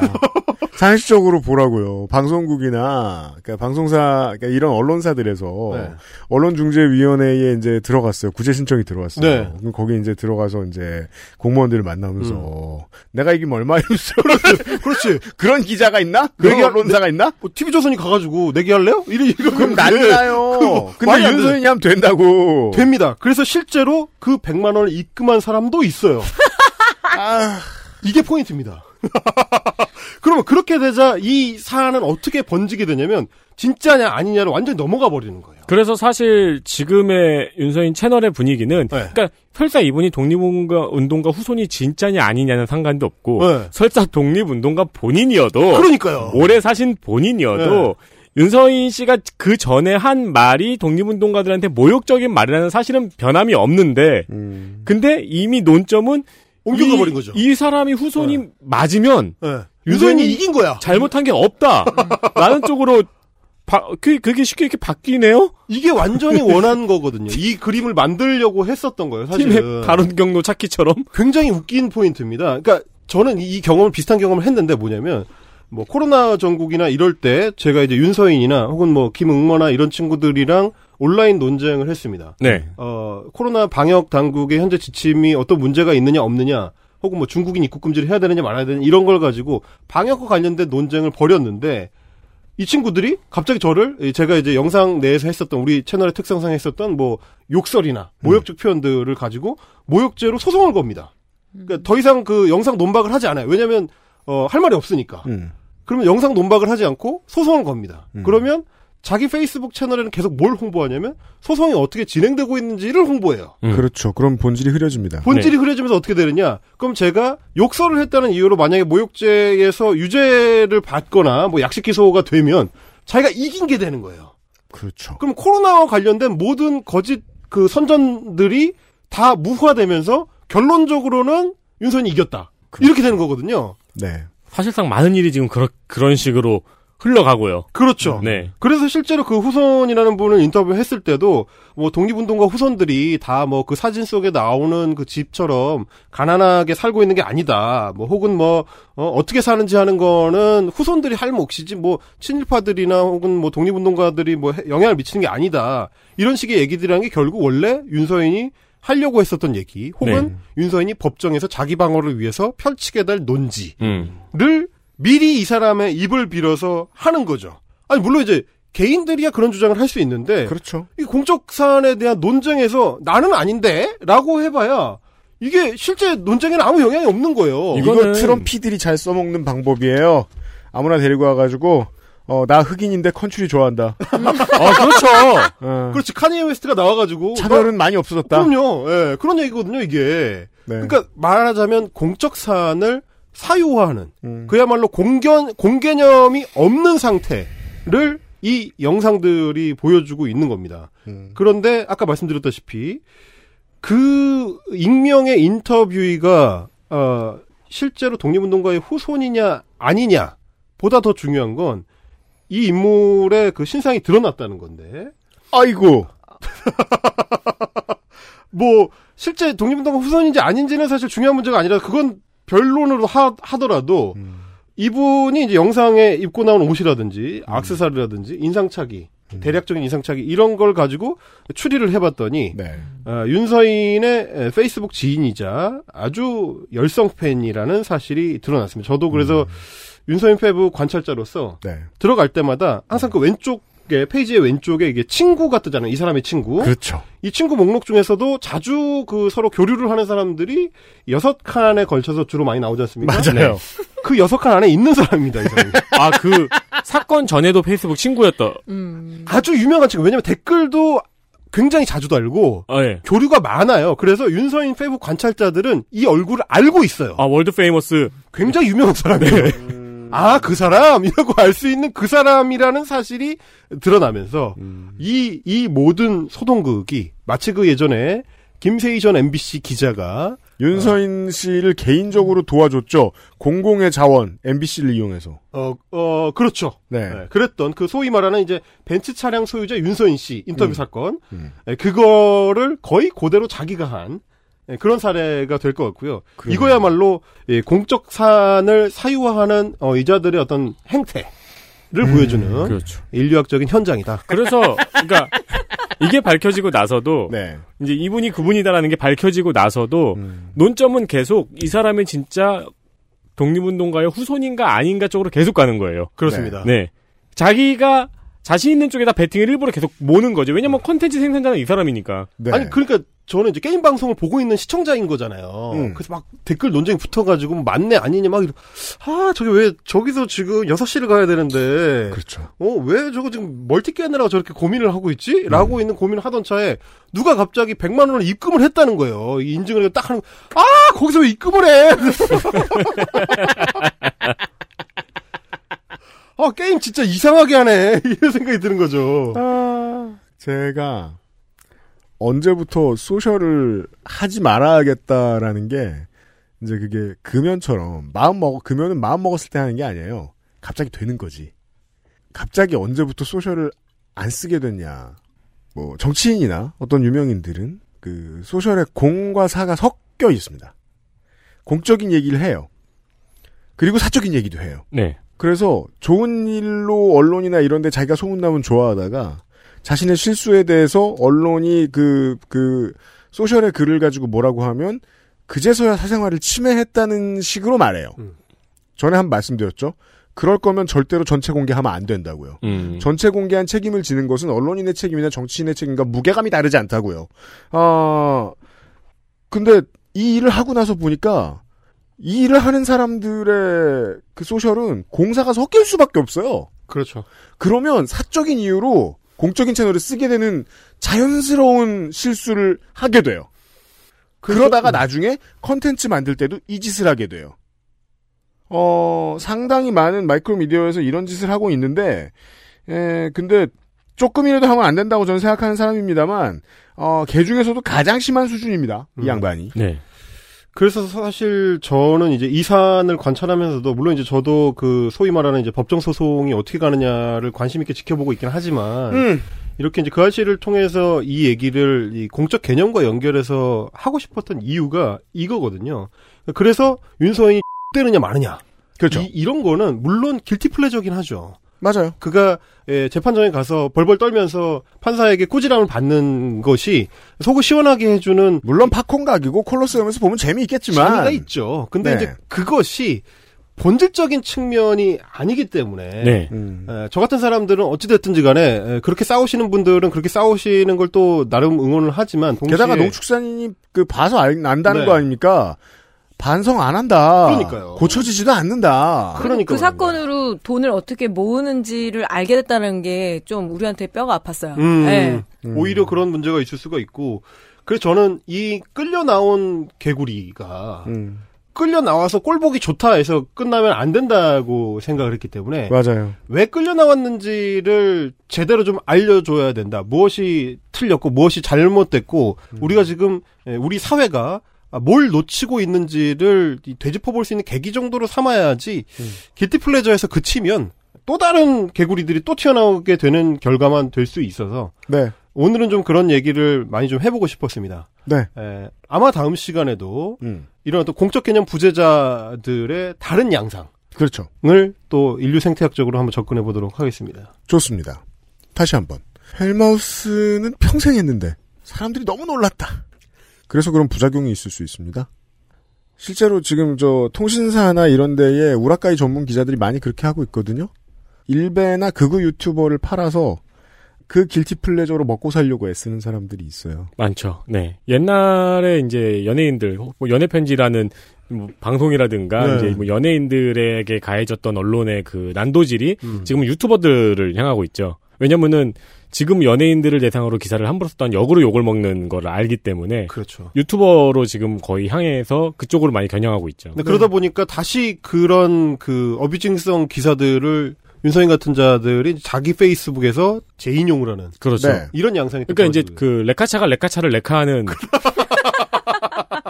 그왜 그런 시대가 됐어요. 나 그거 진짜 궁금했었는데. 그런 유명한 짤 있잖아요. 그 배들을 싣고 있는 배들을 싣고 있는 커다란 배. 그렇죠. 음. 쉽 쉬핑 쉽 쉬핑 쉽뭐 이래. 근데 그 그런 거 보시면 진짜 어 정신 건강에 안 좋습니다. 아 예, 원전을 만들고 있는 헬마우스님이 곧 다시 나와가지고 이 비슷한 사례에 대한 연구를 알려드리도록 하겠습니다. 아 좀 많이 퍼뜨려 줬으면 좋겠습니다. 어, 이게 이번 주 헬마우스 시간이 여기까지인가요? 그렇습니다. 근데 왜 원고는 10페이지가 넘게 남아있죠? 곧 다시 만나도록 하겠습니다. 헬마우스님 새해 복 많이 받으세요. 새해 복 많이 받으십시오. 네, 농축산인이었습니다. 수고하셨어요. 네, 고맙습니다. 수고하셨습니다. XSFM입니다. 딸기예요? 좋아요. 진짜 확실히 좋아졌어요. 어, 이렇게까지 효과가 좋을 줄은 몰랐어요. 자신감이 생기니까 어제는 소개팅도 했다니까요. 아, 저한테 진짜 잘 맞는 것 같아요. 저 이거 먹으니까 세상에나. 아, 저 이마선을 따라서요. 잠먹. 야야, 잠만. 마고 마고 마고. 누구 망하는 걸 보고 싶나? 말할 수 없는 고민? 직접 확인해 보세요. 데일리 라이트 맥주 효모. 평생 인텔만 썼는데 라이젠이 뭐냐고요? 컴스테이션에 문의하십시오. 주식회사 컴스테이션. 그런 거 있거든요. 이럴 때 느끼는 한기거든요. 몸에 느끼는 거는. 백남기 선생의 유가족들을 막 조롱했어요. 이상한 사람들이라고. 네. 제정신이 아니라고 막. 김세희 씨하고 윤세, 윤서인 씨가. 윤세는 너고. 잘못했습니다. 그, 잘못했습니다가 아니고 잘못합니다. 네, 잘못. 저는 어, 다시 손인상 선생이 되었습니다. 저, 짠. 짠. 저, 저는 잘못합니다. 어, 윤서인 씨도 잘못합니다. 모멸감을 사람에게 막 줘요. 네. 항상 그렇죠. 그리고는 강자인 것처럼 굴고 그것을 즐기고 본인의 구독자들과도 그 강자가 되어서 나누는 어, 억압의 즐거움, 이 억압자의 즐거움을 함께 나눕니다. 그러다가 법원에 가서 오프라인의 사람이 되어서 어, 고개를 푹 돌기고 푹 돌구고 눈을 못 마주치고 그런 줄도 모르고 죄송합니다라고 하는 오프라인의 윤서인을 봅니다. 그리고 온라인으로 돌아와서 아, 될 뻔했네. 이러면서 다시 모금해서 하던 소리를 그대로 하는 네. 온라인의 윤서인 씨로 돌아온 그 모습을 다시 보죠. 이럴 때 느끼는 쓰라림은 어마어마합니다. 사회는 책임이 있어요. 이 사람을 이 사람으로부터 구해줘야 돼요. 여기다 대고 지금 표현의 자유를 억압하지 말라고 할 건가요? 저는 현대의 민주주의를 그렇게, 그러니까 21세기의 민주주의를 저는 절대 그렇게 보지 않아요. 사람들의 중지가 모이면 어떤 표현을 막아야 돼요. 이 사람의 표현의 자유가 타인의 자유를 억압하잖아요. 그것에 대해서 좀 더 철저히 생각해야 됩니다. 물론 그 와중에 정치권에서는 NRMB가 난무할 거예요. 유소인 같은 사람들로부터 나오는. 네. 그걸 분석해내는 일도 시민들의 몫이에요. 그거 피해가면서 민주주의 사회 유지할 수 없다고 생각합니다. 21세기에 말이죠. 네. 그래서 어, 설 시간을 비워서 길게 말씀드렸습니다. 400회 목요일 금요일 순서였고요. 토요일 시간에는 뭘 할 거죠? 언론 보도에 관한 얘기가 되겠네요. 그렇습니다. 네. 어, 사자 미디어의 폐해에 대해서 우리가 목요일 금요일에 떠들었습니다. 그렇죠. 이것은 실제로 전염되어 올마오기도 하죠. 이제 사자 미디어가 이런 폐해가 있으니까 우리의 희망은 메이저 언론뿐이다. 그렇죠. 그 메이저 언론을 봤어요. 네. 네. 아이고. 그 대환장 파티를. 네. 여러분들은 어 저희들을 반드시 인정하시게 될 거예요. 제가 지금 쓴 단어를.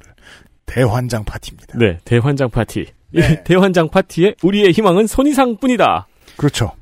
제가 희망이 아니고요. 퍼펙트 25 중국어 서비스 해줬으면 좋겠어요. 어, 그러게요. 기자들 중국어 좀 배우라고. 네, 네. 네. 아, 너무 많은 스포를 했네요. 어, 언론의 오보로부터 오게 된 크나큰 소동.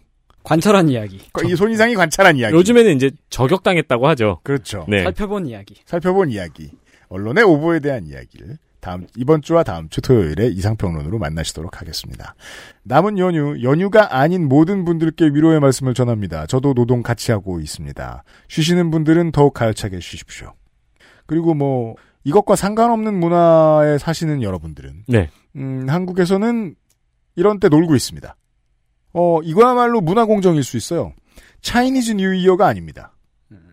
그냥 한국 설날이죠. 어, 한국 설날이고 한자 문화권의 새해 첫날입니다. 네. 네. 이 시즌에 이러고 있습니다, 저희들은. 여러분들도 즐거운 일상 되시길 바랍니다. 물론 조용한 이어. 400회 토요일 순서에서 인사드리도록 하겠습니다. 유승균 PD하고 윤세민 에디터였습니다. 내일은 진짜 손희상 선생이 밥값을 하러 옵니다. 네. 내일 뵙겠습니다. 고맙습니다. 좋은 새해 되십시오. XSFM입니다. I D W K 딸기예요?